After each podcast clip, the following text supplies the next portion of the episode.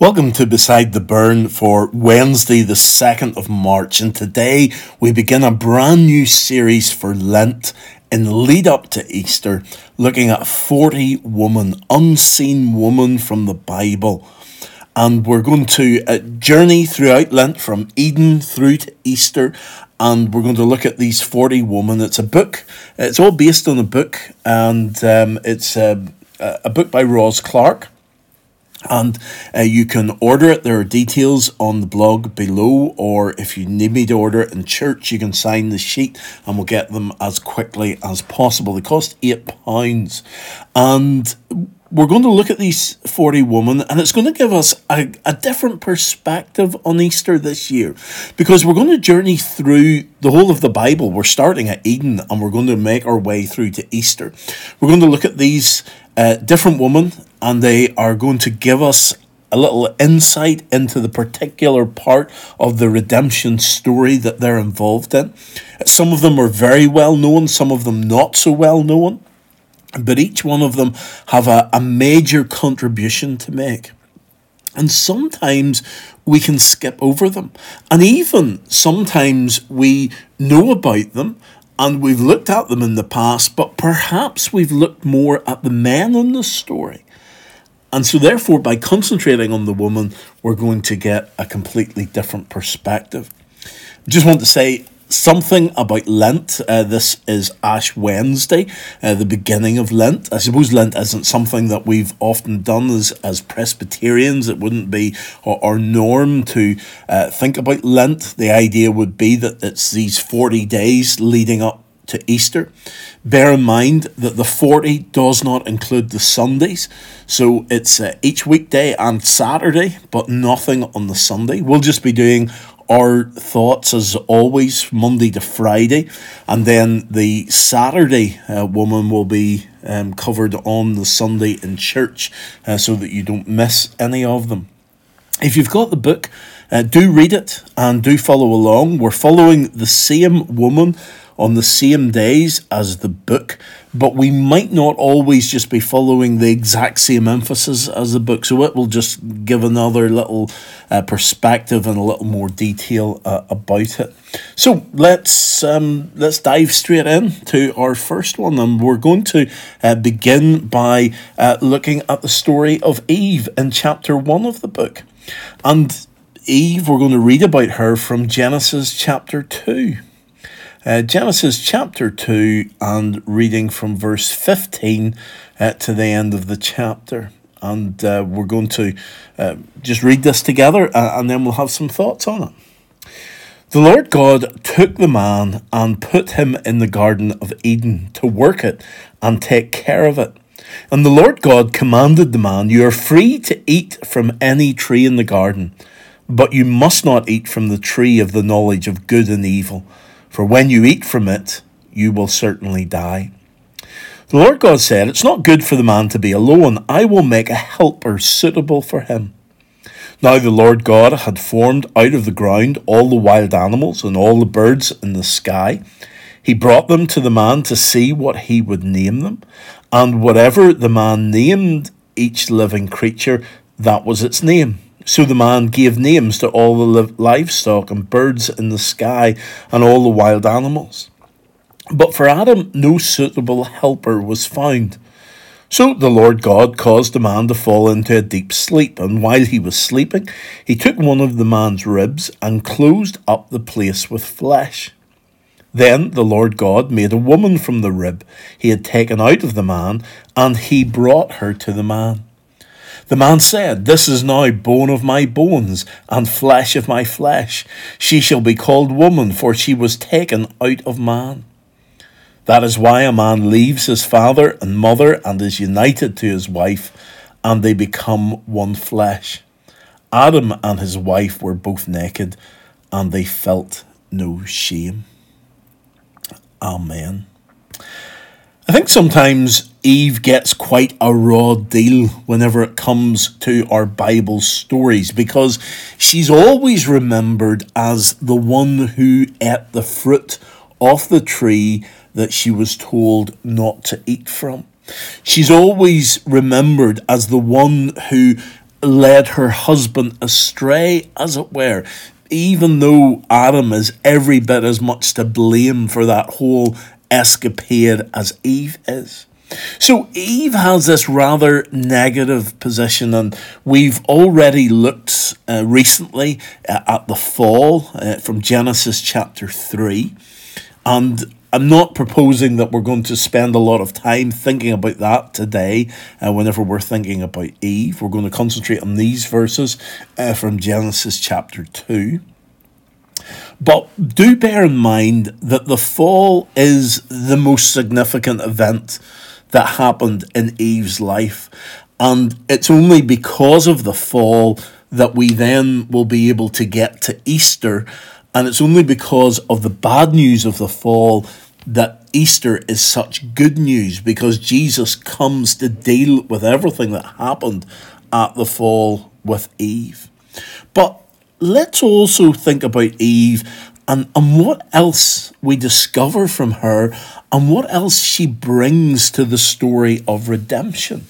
Because there's much more to Eve than just the fall. And it centers around what we've just read together, and it centers around what her relationship with Adam is.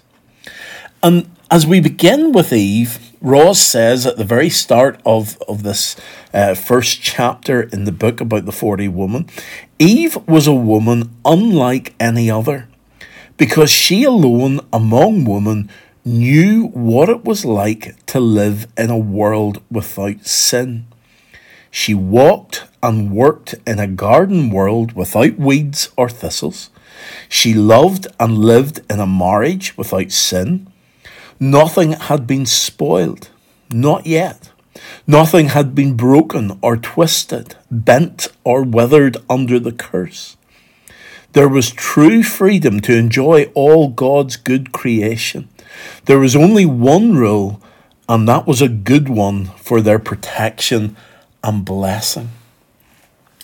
This is an incredible position for Eve to be in with Adam, her husband. This is really, I suppose, a, a foretaste of heaven. That this is what heaven is going to be like no sin, everything perfect.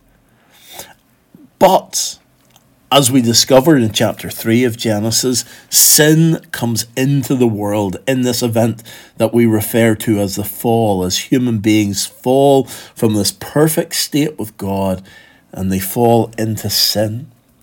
And at this point in chapter 2, before the fall, there's no sin, there's no death, there's no guilt, there's no shame. And that's the particular verse that Ros in this chapter brings out. This verse 25 Adam and his wife were both naked, and they felt no shame. Because there's no sin, there is no guilt, and there's no shame. And uh, this is huge.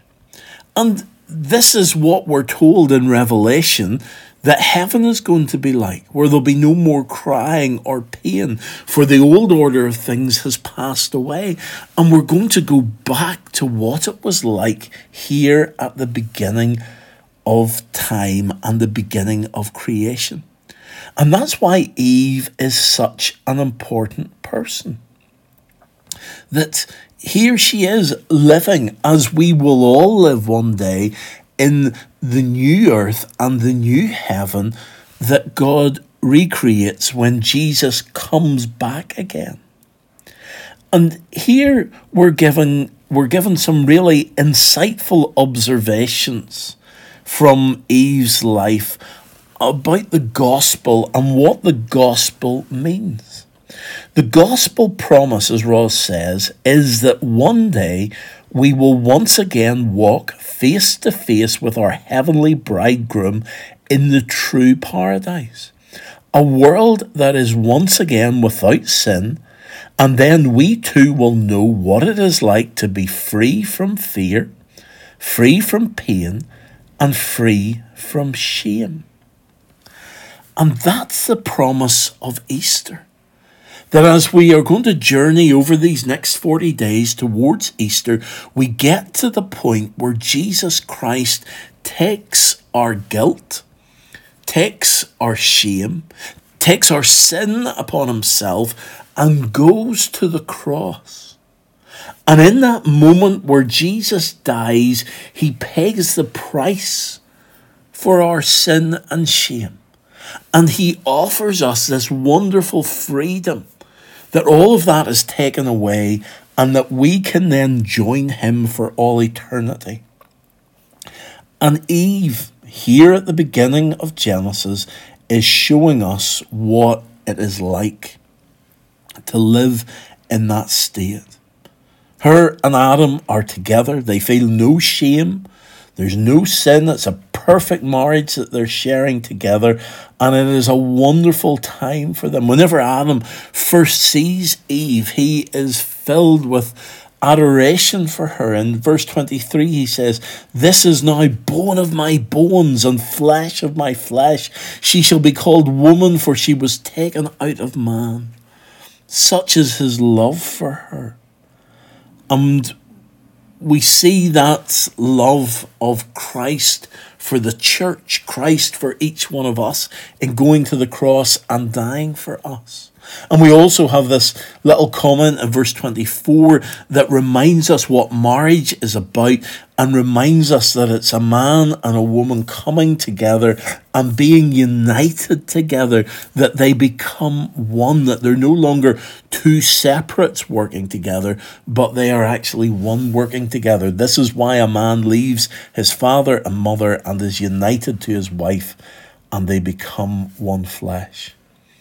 So let's think today about that perfection that is promised in the new heaven and the new earth, the perfection that Eve shows us here, where there is no shame. And let's give thanks together and let's pray the prayer that Rose has in her book here.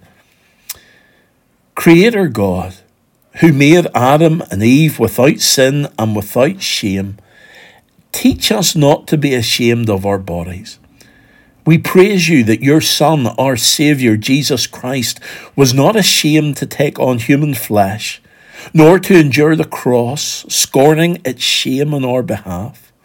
Though the world is now full of pain, fear, and shame, thank you that because of him, we can have the confidence and joy of Eve. Amen.